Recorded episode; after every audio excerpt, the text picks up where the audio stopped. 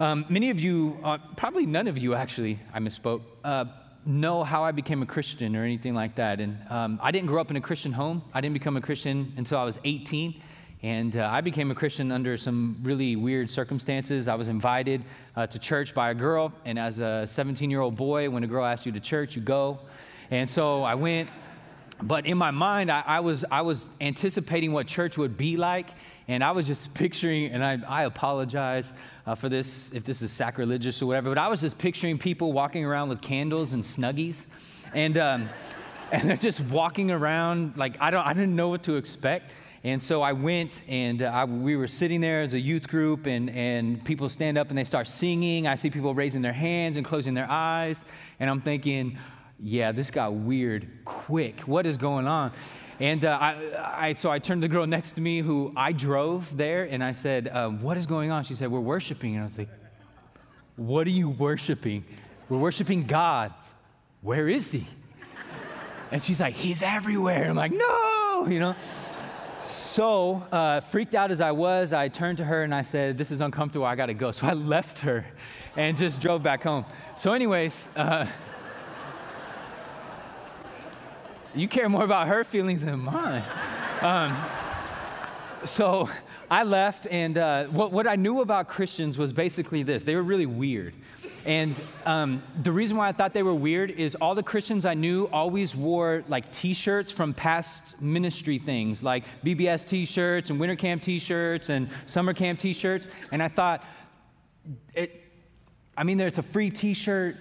How, you know, no, um, and then I saw all the bracelets and stuff. And I remember at this time in the late 90s, it was WWJD bracelets. And if you were super spiritual, you had the FROG bracelets, fully relying on God. And, and not only that, but you listened to particular kinds of music, which I didn't find all that pleasing. And uh, so here I was, a non Christian, and people were um, wanting me to come to church. And the method that they used to bring me to church was try to get me to act like them. And it was really, it was annoying to me, to be just quite honest. It was really annoying because in my mind, I thought, what I have to do to be a Christian is I got to wear ugly t shirts and wear weird bracelets, and I have to listen to music that I'm not particularly keen on. In fact, I was a big Dave Matthews Band uh, person in the 90s, I know. And I remember sharing that, and all the Christians were like, oh, And I learned real quickly if you want to be accepted by this group of people, you have to uh, say things like Jars of Clay and DC Talk and Steven Curtis Chapman. And I, uh, to be honest, I didn't like it. And I thought that what it means to be a Christian is to kind of indoctrinate yourself into a subculture. And I have to be honest with you, there's many of us in this room that really do approach sharing the gospel with people like that where we come alongside of people and we say, hey, here's, here, here's how you become a Christian. Act like us, think like us, talk like us, and listen to the music like us, and be indoctrinated into our subculture, and then we'll accept you. Oh, and along the way, somewhere, accept Jesus or whatever. What is wrong with that? A lot. And I understand in a, in, a, in a, gathering like this, there probably are people, some of you who are here today, you do not claim the name of Jesus as Lord and Savior. I get that. And so, what you're going to hear me say today are some words you're going, huh, wait, what? What are you talking about? And that's because we have a particular vernacular as Christians. We talk about things that you may not know about, and that's okay. Today is Sunday, the first day of NFL football. And, and the reason why I bring that up is, is because of this. If you were to watch the NFL football game today, you're going to hear certain phrases that may sound foreign to you. You may hear the phrase like play action pass. And if you don't know what that is, you go, oh, oh yeah, whatever. It's because you're not, you, you're not familiar with the language. And so when you come to visit a church, by the way, welcome if you're visiting. But just know you're gonna, you might hear things which are going to be foreign. And it's not because we're weird, although we are but it's because we're, we just have a different vocabulary.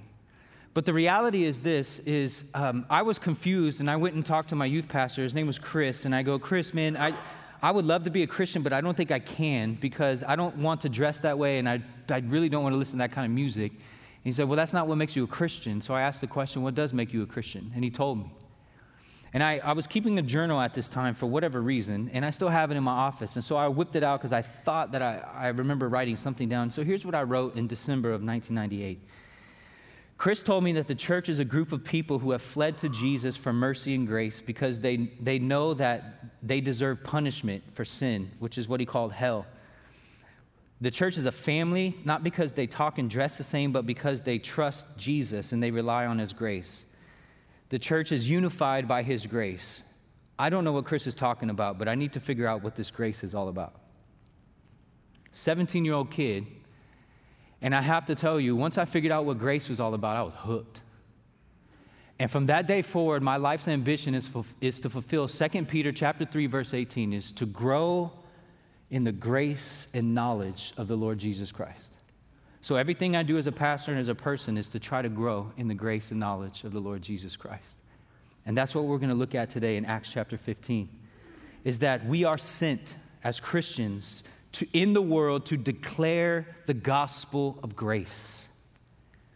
And when we do that, what happens is it creates unity and it strengthens the church. We are sent to declare the gospel of grace that we are saved by grace. We are not saved by being indoctrinated into a Christian subculture. We're saved by grace. And when we have grace as the core instrument that is uh, what, what we are unified around and we are strengthened by, the world will take notice and will be impacted. So let's pray together and ask God to show us about this grace and about how to be more unified and strengthened. So, God, would you help us? God, would you come and teach us? God, would you inspire us? And God, would you grant us the wisdom and the insight?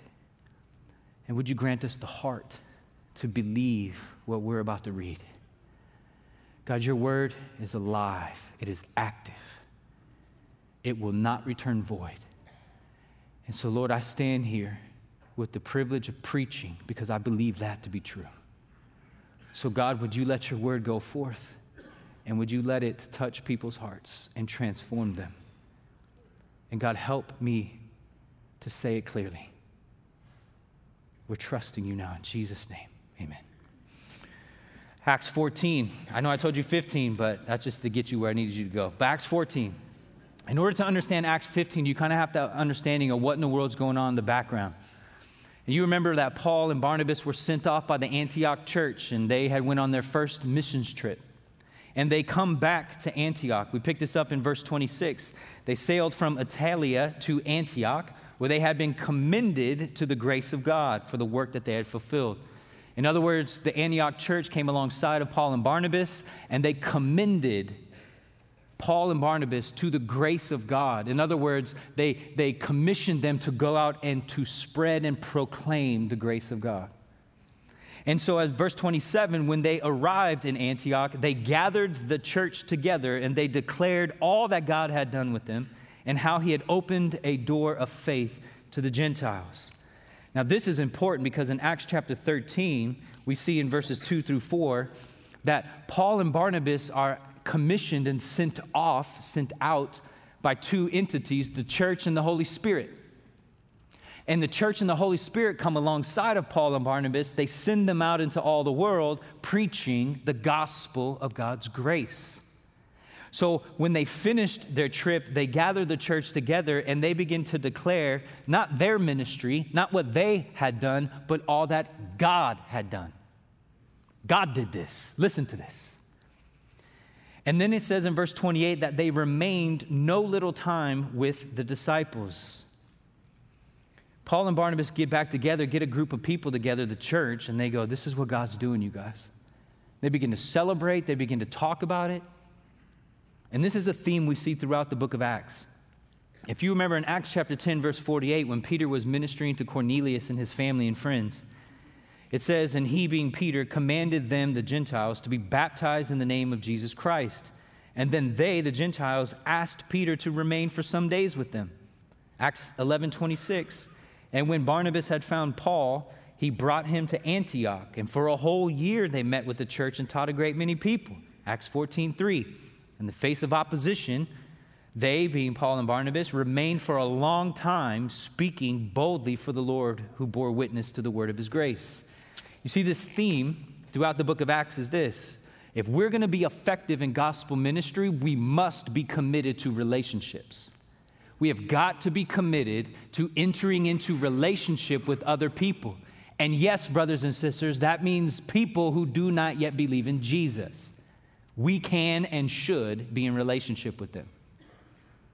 Because relationship, longevity in relationship, being in relationship and committed to people for the long haul is what God is prescribing in gospel ministry. And I think this is a great way, uh, uh, in, in a lot of ways, this is what our small group system here at Golden Hills is, is really b- built on. Is that we come together as as a group of people and we celebrate all that God is doing in our lives, but we do so in the context of Christian community in relationship. And that's an important theme throughout the book of Acts. So things are going really well in this church in Antioch, people are loving each other. They're, they're committed to relationship with one another. They're celebrating the grace of God. They're talking about all that God is doing. And then we get to chapter 15, verse 1. But, ah, put a damper on my mood. But some men came down from Judea and were teaching the brothers. And by the way, the brothers there is, is the Greek word adelphoi, which means siblings, but it's in the masculine, so we translate it as brothers. It doesn't exclude women. It's kind of like in Spanish when you when you say like "Hola, niños," it means like "Hello, children." Not just the male one, or like not you women children, but just the men children. It's not like that. It's just niños is in the masculine. You guys get that? We on the same page? All right, sweet. Here's what they said Unless you are circumcised according to the custom of Moses, you cannot be saved. And after Paul and Barnabas, look at the response of these two guys. They had no small dissension and debate with them.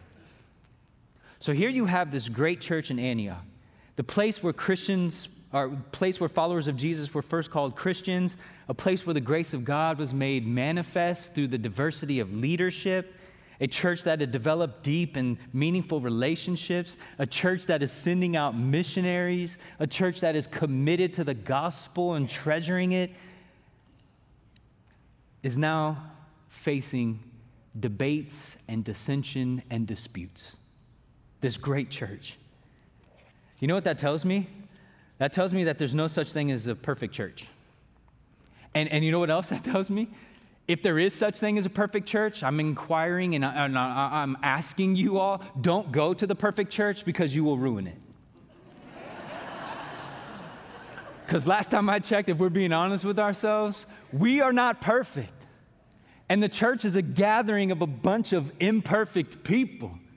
And so, if a whole bunch of imperfect people get together, what do you think is about to happen? There's probably going to be some disputing and some frustration. And we've gathered as imperfect people because we recognize our need for perfection. And praise God, our need has been provided for in the man named Jesus Christ, the perfect one. And so we come together to celebrate the perfection of Jesus, that he has rescued us and ransomed us and redeemed us from our imperfection. But we have to realize some disputes are more important than others. This dispute is significant because this is questioning whether or not a person is saved by circumcision. Or, in other words, whether or not a person gets to heaven by works. That's a big issue. I've actually heard of other church dissensions and disputes that are not a big issue. I'll give you a couple examples in Texas, real life thing. There actually was a church that split because one of the elders got a bigger portion of food than the other elder. I kid you not. In actual in, in, Tennessee, there was a church that was totally destroyed. It just ended because the sanctuary temperature was too cold for some and too hot for others. So they just dismantled the church. And another one in Michigan, there was a pastor who came and did the outlandish thing that I'm doing right now, wearing jeans, and the church split. So the pastor resigned, went to another church. Well, the, the side of the church that hated pastors in jeans, they drove to the church where he was now interviewing, and they boycotted him and protested him in the parking lot of that new church. Those kind of disputes are stupid. However, However, this dispute in Acts 15, not stupid. This is eternally significant. In fact, the rest of the trajectory of the New Testament hinges and is dependent upon this chapter.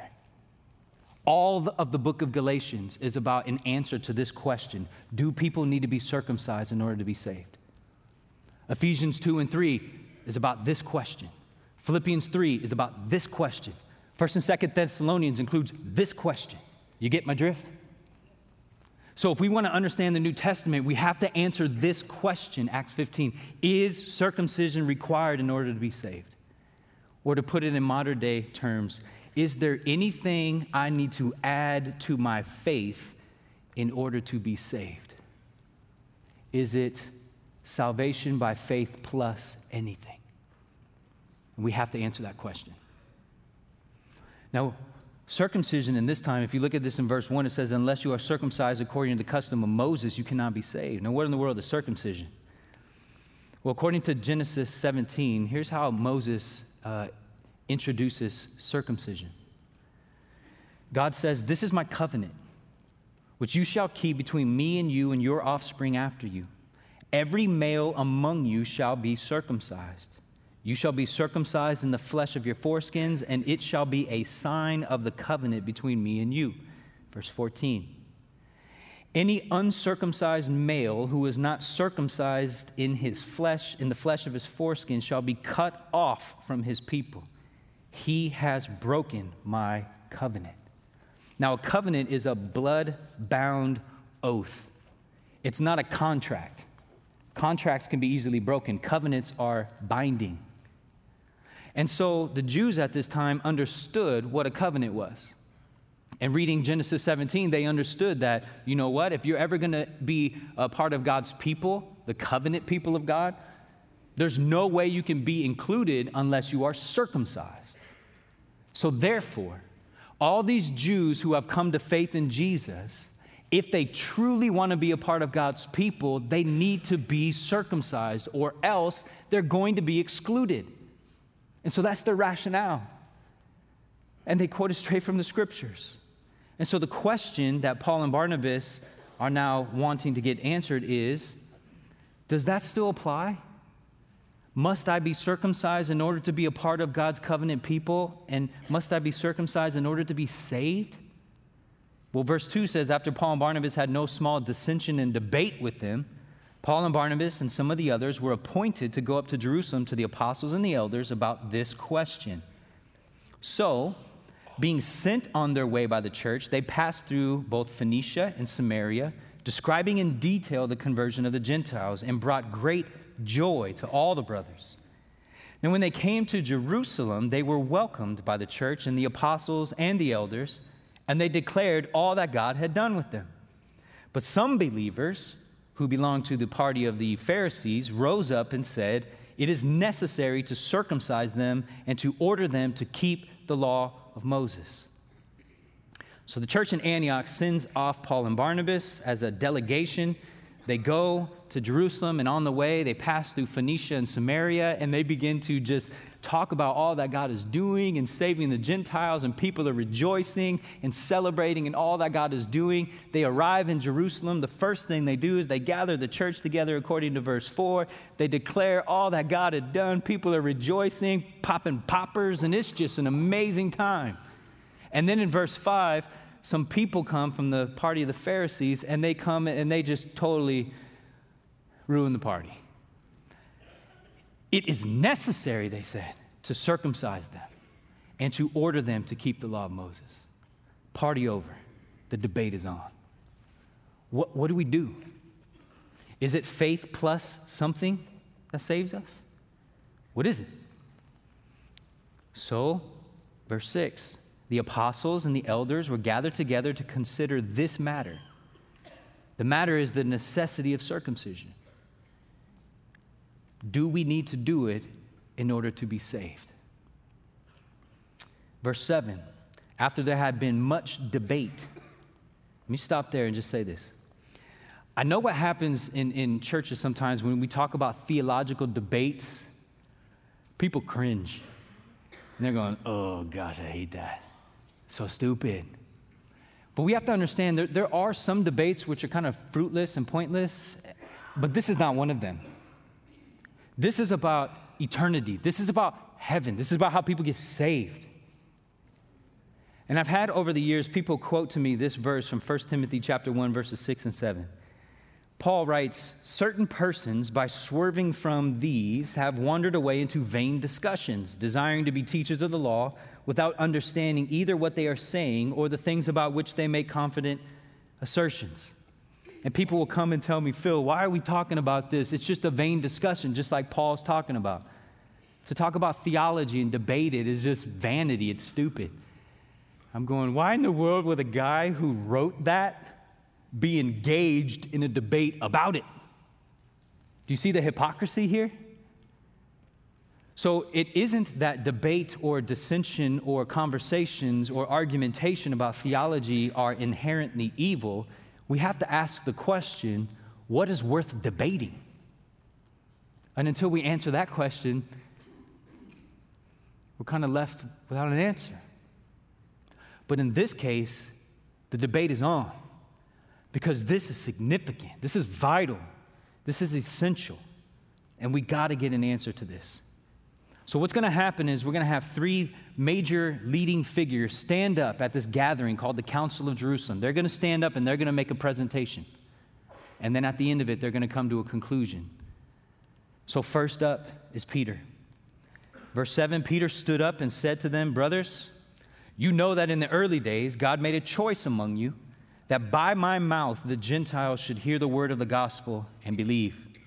And God, who knows the heart, bore witness to them by giving them and uh, by giving them the Holy Spirit, just as He did to us. And He made no distinction between us and them, having cleansed their hearts by faith. Now, therefore, why are you putting God to the test by placing a yoke on the neck of the, believe, uh, the disciples that neither our fathers nor we have been able to bear? But we believe that we will be saved through the grace of the Lord Jesus Christ, just as they will. And do you see what, what he does? Peter stands up, and the first thing that he wants to do is he wants to make sure everyone understands where he's, get, where he's going with this conversation. First of all, he, he reminds them, Do you not remember from Acts chapter 10 that I went to Cornelius and I shared the gospel with them? They received the Holy Spirit, they got baptized, and they came to faith. It was through my mouth that that happened. So, of course, God is wanting the Gentiles to be saved. But then look at, look at what Peter does and, and how he recounts this ministry. He actually uh, has this theme that God is the one who is actively doing the work. And I think this is incredibly encouraging to us. Look, look at what Peter says. And uh, he, he says in, in verse 7 that God made a choice. And that in verse 8, God knows the heart. God bore witness to them.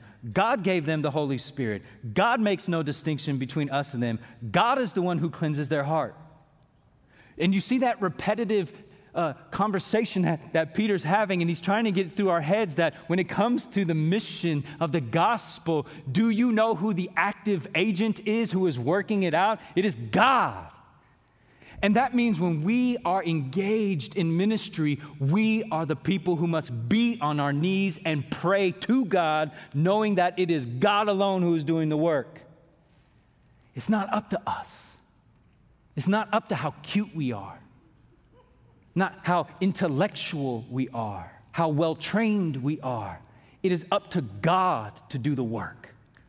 And Peter affirms that over and over and over. Guys, this is about God. It's not about us, it's about Him. But then he goes into verse 10. Why are you putting God to the test? You know, when you see, read in the Old Testament and it talks about putting God to the test, it always is in reference to God declaring something or God's word being spoken and the people either ignoring it or disobeying it.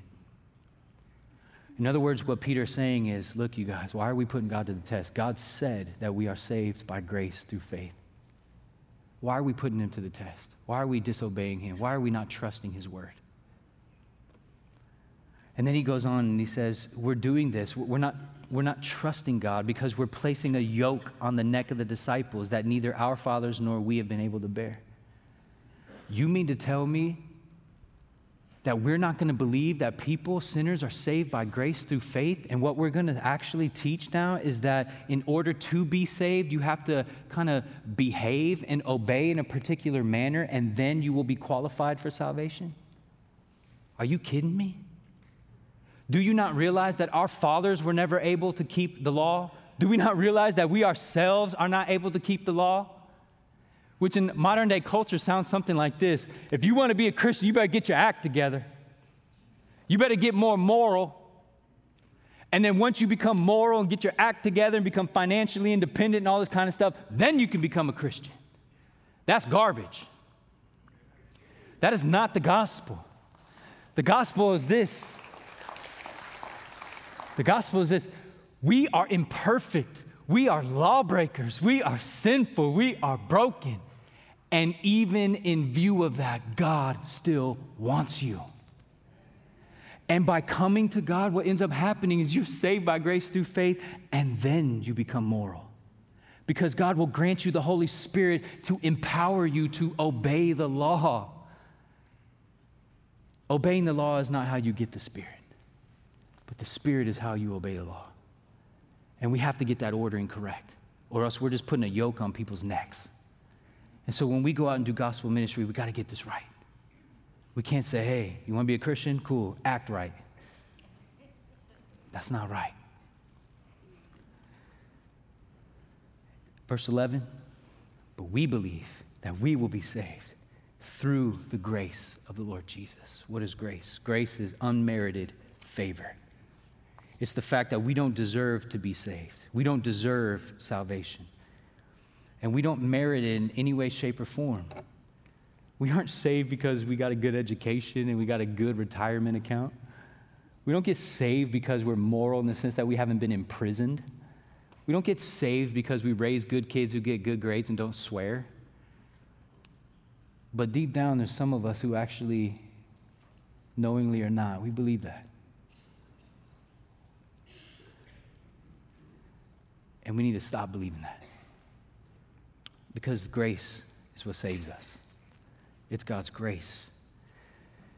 God offers his salvation to us because we are sinners, not because we aren't. And we have to get that straight. So now, Paul and Barnabas stand up. You want to talk about a mic dropping situation. Peter gets done, and look at verse 12, and all the assembly fell silent. Because what are you going to do with the message of grace? That's anti American. No, no, no, no. I don't get saved for nothing. I got work for this. I got to do something. And Americans find grace offensive because we are predominantly performance driven people.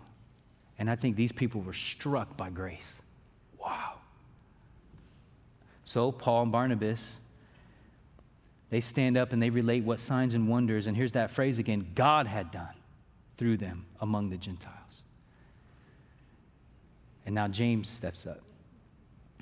After they finished speaking, James replied, Brothers, listen to me. Simeon, which is Peter's other name, has related how God first visited the Gentiles to take from them a people for his own name. Now, this we may not be shocked by, but what he just said was so startling for the Jewish people that probably it would have, they would have been left gasping. Because what he says is God visited the Gentiles to do something, to take from them, not all of them, but from them, a people for his own name. Now, whenever you see that phrase for his own name or for the Lord's sake or for his namesake in the Old Testament, it 100% of the time refers to the covenant people of God, also known as the Jews, the nation of Israel. And what it means is God self identifies with his people, and the people are identified by their God. In other words, God says, You're mine and I'm yours. It's reciprocal. And now James stands up and says, You guys need to understand that God visited the Gentiles in order to take from the Gentiles people for his own name who he will self identify with. He will claim them for himself. They will be his and he will be theirs. Now, the Jews there are going, Whoa, wait a minute, I thought we were God's chosen people. What happened? You are God's chosen people, but it's no longer by nationality, it's by faith. As Romans 2 talks about, you're a Jew not because you've been circumcised, you're a Jew because you believe. And so now all of a sudden the people are realizing, oh my goodness, are you telling me that God's people is not just Jews anymore? God's people is a mixture of both Jews and Gentiles, Jews and non Jews? That's what we're saying. And you know whose mouth that comes from? Not from a Gentile, but from a devout Jew. And just to make sure he proves his point, he goes on in verse 15, and with this, this statement, the words of the prophets agree, or in other words, the words of the prophets have been fulfilled. Just as it is written, after this I will return and I will rebuild the tent of David that has fallen. I will rebuild its ruins and I will restore it. And what, what Amos, this is Amos chapter 9, what Amos is prophesying is there's coming a day even though the Jews have been exiled out of their land and into Babylon and various other places, there's coming a day where God will reestablish his kingdom and there will once again be a king who reigns over God's people. And what James is saying is that day has come. Jesus is king. He's the king over a kingdom, and his kingdom comprises people from every tongue, tribe, nation, and people group. And the whole assembly is probably thinking, You've got to be kidding me. This is amazing. Look at verse 17. So that the remnant of mankind may seek the Lord and all the Gentiles who are called by my name, says the Lord, who makes these things known from of old. James comes alongside the Jews and just reminds them God had always wanted to have a people from every tongue, tribe, nation, and people group. And in Jesus Christ, because of his death and resurrection and ascension to the right hand of the Father, he now is enthroned as King of kings, Lord of lords and we as Christians are inhabitants of his eternal kingdom. You've got to be kidding me. That is amazing. And so James makes this conclusion. Therefore, my judgment is that we should not trouble those of the Gentiles who turn to God. That phrase at the end of verse 19, turn to God, is repentance those Gentiles, those non Jews who repent and turn to God, which means instead of looking at your sin, you're going to turn your back on sin and you're going to look to Christ because you trust that Jesus is enough. And you walk away from sin and you walk towards Christ. Those who do that, he says, let's not trouble them anymore. They're saved by grace through faith. End of discussion. No wonder why Paul writes in Ephesians 2 this referring to the relationship between Jews and Gentiles. I think I've quoted this almost every time I preached ever. It's so important. And he came, Jesus came and preached peace to those who were far off, meaning the Gentiles, and peace to those who are near, meaning the Jews. For through Jesus, we both, Jews and Gentiles, have access in one spirit to the Father.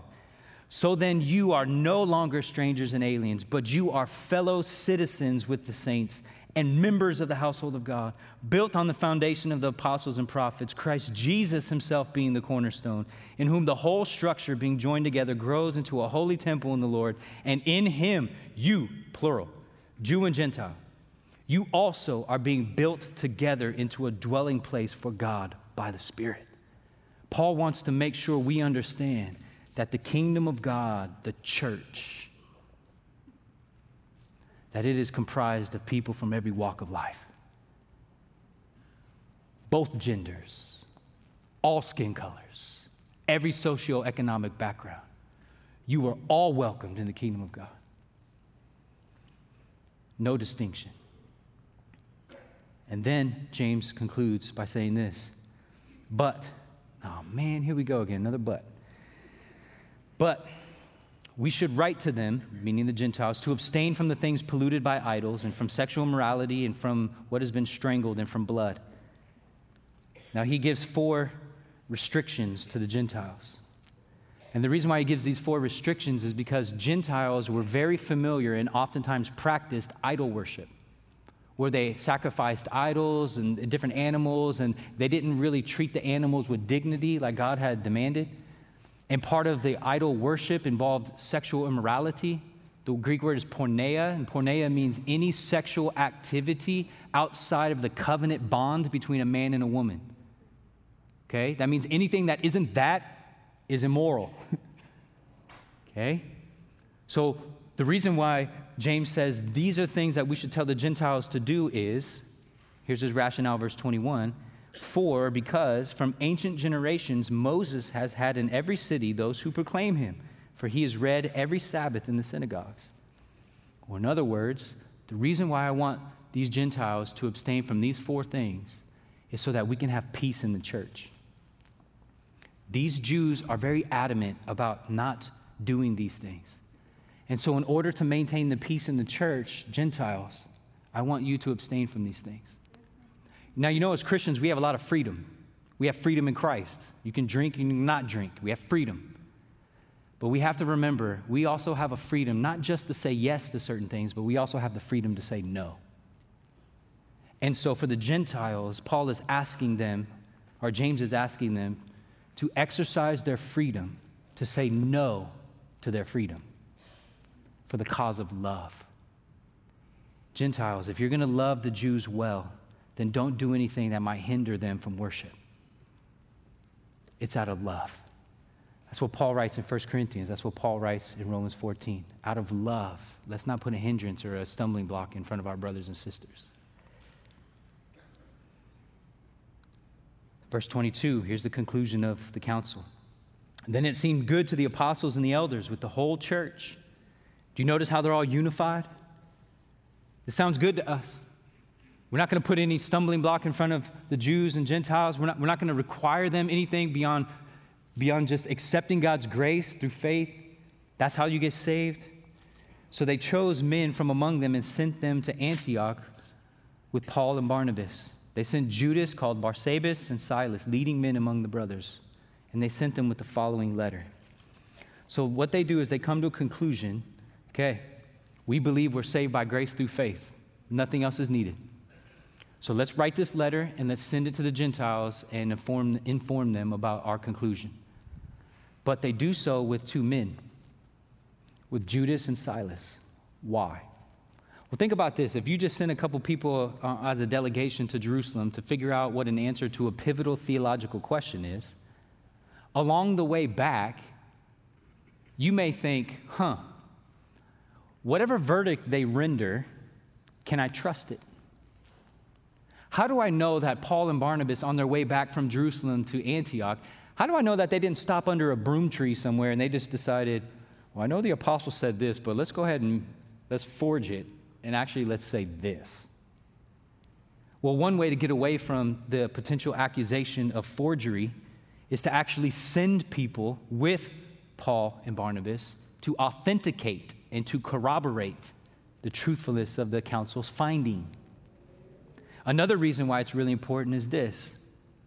Why Silas and, and Judas are so important is because of verse 23. The brothers, both the, this is the letter, by the way. Here's the letter that they wrote. The brothers, both the apostles and the elders, to the brothers who are the, of the Gentiles in Antioch and Syria and Cilicia, greetings. Here it is. Since we have heard that some persons have gone out from us and troubled you with words, unsettling your minds, although we gave them no instructions, it has seemed good to us, having come to one accord, unity to choose men and send them to you with our beloved Barnabas and Paul, men who have risked their lives for the name of our Lord Jesus Christ. Did you see why Silas and Judas are important?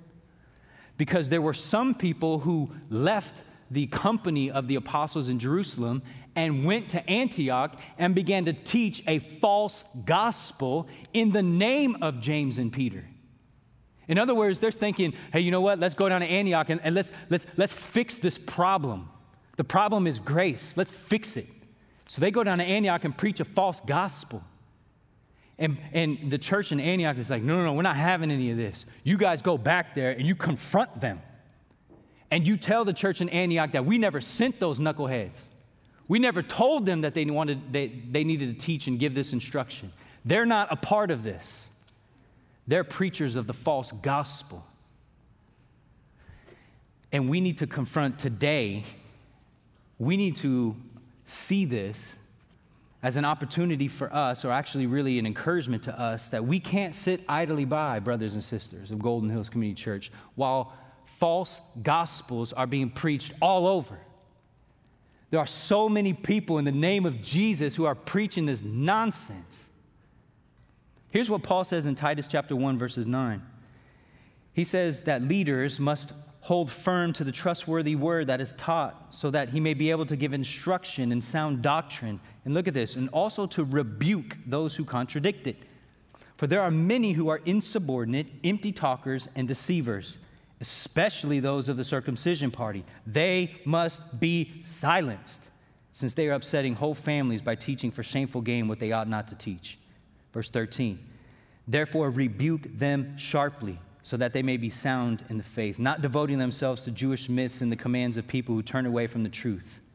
Do you see what Paul's trying to say here? Brothers and sisters, there are people preaching a false gospel, and we cannot allow that to continue. We have to be confrontational. Now, what are some of the most prevalent false gospels in our day? I'll give you one, easy one. The sexual revolution is a false gospel. Some Christians are trying to change 2,000 years of teaching on human sexuality. And here's the gospel everything was good, but then everything got broken because of sin. The solution is to have everything restored again, and that solution is found in Jesus Christ. And when we come to faith in Him, we will live happily ever after. So here's the gospel, the false gospel of the sexual revolution. In the beginning was sexuality. But now sexuality has been messed up. How? By being constrained. So, what's the solution? Throw off all the constraints, and you will live happily ever after. That is a false gospel. And those who have bought into it, they're gonna find soon enough that their liberated sexuality will not satisfy. And so, we as Christians, we don't need to go and confront the world. There, we can't expect the world, the unbelievers, to have our uh, ethical standards. But we can expect Christians to have Christian standards. So we have to confront this false gospel of the sexual revolution. Another false gospel, which is easy, easy to see in our world, is the false gospel of the prosperity gospel, which basically says this In the beginning, there was a lot of good stuff. But you know what? It's not so good anymore. Some people have and some people don't have. And if you want to be somebody who does have, what you need to do is this in the name of Jesus, claim that it's yours, it's your right, it's your privilege, and you seek favor from God, and He will bless it and give it to you, and you'll live happily ever after, accumulating the world's goods. Jesus has some things to say about that. What does it profit a man to gain the whole world and yet forfeit his soul? That's a false gospel. And if you look up the top 10 selling Christian books on the list, you'll see of the 10, there's probably at least six up there that are, that are advocating the prosperity gospel. This is prevalent in our culture, which means some of you all bought those books. so I have to confront.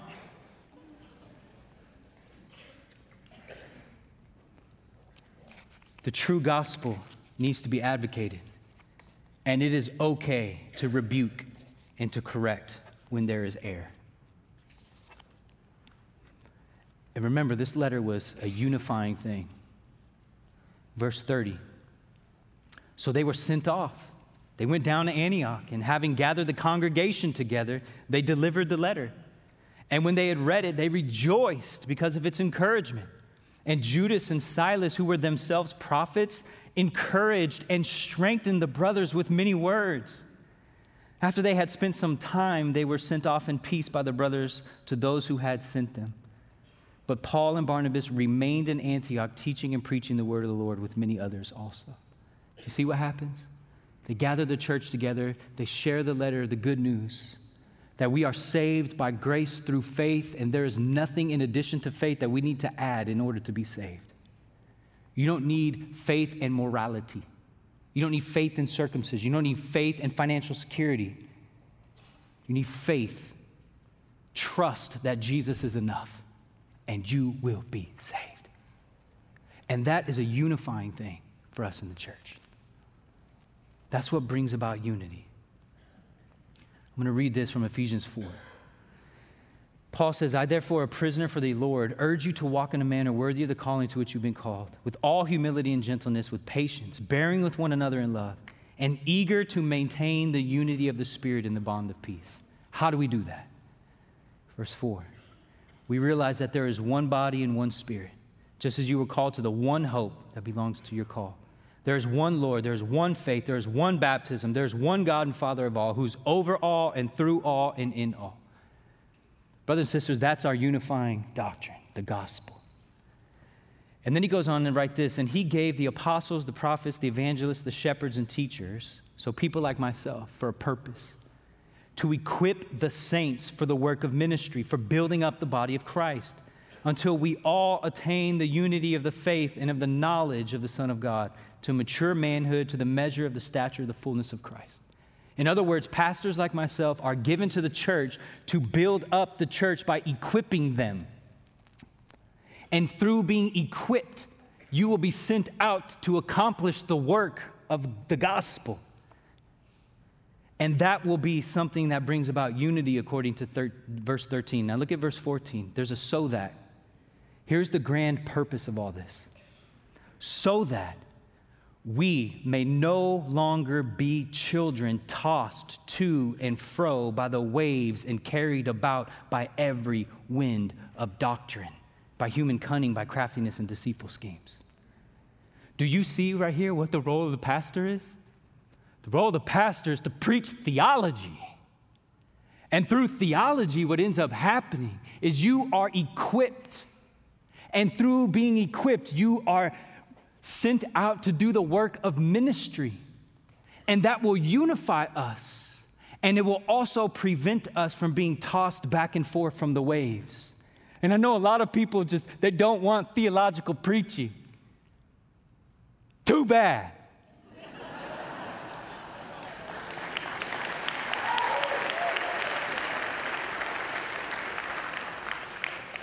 I, as a pastor, will not be disobedient to make you comfortable. I will not do it. And Larry will not do it. And so we must preach theology in order for you all to be equipped because, according to Ephesians 4, through you being equipped by our teaching of theology, the work of the ministry is going to get done. And, brothers and sisters, there's a lot to do. And so we need to get equipped, we need to preach, we need to pray, and we need to trust. And you know what else we need to do? Romans 15. They're going to kill me at children's ministry for taking so long. Let me just do this and we're done. Romans 15. And, and, and this is a, how, how Paul concludes the whole Jew Gentile relationship. This is how he concludes it and says, We're one. And this, this is so beautiful. And, and watch this. Verse 4 For whatever was written in former days was written for our instruction, so that through endurance and through encouragement of the scriptures, we, Jew and Gentile, might have hope. So may the God of endurance and encouragement grant you, plural, Jews and Gentiles, to live in such harmony with one another, in accord with Christ Jesus, that together you may with one voice, that's what we just heard the choir sing about. With one voice, we can glorify the God and Father of our Lord Jesus Christ. Therefore, welcome one another. The word is be hospitable to one another as Christ has been hospitable to you for the glory of God. Do you see what that, the, the marching orders for us as a church is? Welcome one another from every tongue, every tribe, every nation, every people group, every socioeconomic background, every skin color. We as a church are to welcome one another just as Christ has welcomed us. And the conclusion, if you read on, is rejoicing. Rejoicing. Until you get to verse 13. May God, may the God of hope fill you with all joy and peace in believing faith, so that by the power of the Holy Spirit you may abound in hope. Brothers and sisters, we have got to pray that God would do the work of bringing many people to himself, to save them from their sins and give them life. We're not asking people to adopt a particular lifestyle, a Christian subculture. We're asking people to come and have life. So, God, help us, we pray. Your word has been so fruitful in commissioning people, in inspiring people, and in calling people to radical obedience. And so I pray, God, that you would unleash the Spirit in our church so that we would respond with radical obedience of welcoming people who are different than ourselves and being committed to them for a, a, a long time in relationship to share the gospel. And I pray, God, that being sent out to declare the gospel of grace, I pray that you would unify our church and you would strengthen us because of our commitment to you and to the truth, to the gospel, and to your grace. So, God, help us, I pray. In Jesus' name, amen.